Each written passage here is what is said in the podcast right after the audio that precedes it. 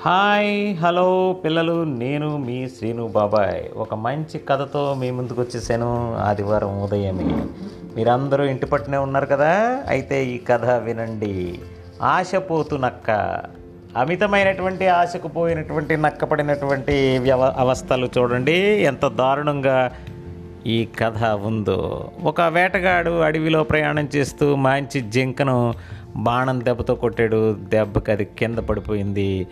వెంటనే మంచి జింకను కొట్టని వేళ జింక మాంసం తినొచ్చు అని చెప్పి భుజం మీద వేసుకుని అతడు ఇంటికి ప్రయాణం అయ్యాడు మార్గ మధ్యంలో మంచి హుషారుగా వస్తున్నటువంటి అతను అతను నడుస్తూ వస్తున్నప్పుడు ఒక పాముని కాలుతో తొక్కాడు. వెంటనే అది కాటేసింది ఆ వేటగాడు అక్కడికక్కడే కింద పడి మరణించాడు. గట్టిగా తొక్కాడేమో పాము కూడా కాటేసి వెంటనే మరణించింది.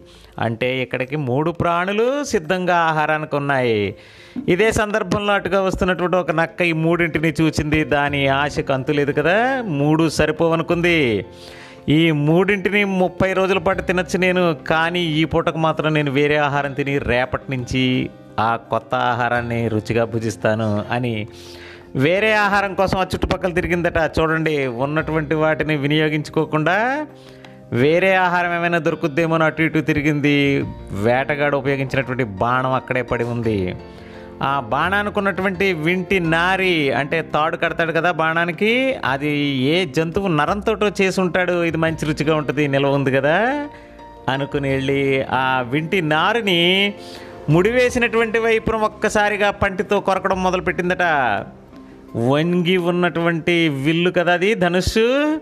వంగి ఉన్నటువంటి దాని తాడు కొరకగానే అది ఒక్కసారిగా బెండిపోతుంది కదా టప్ మన వచ్చేది గుండెల్లో దిగిపోయింది.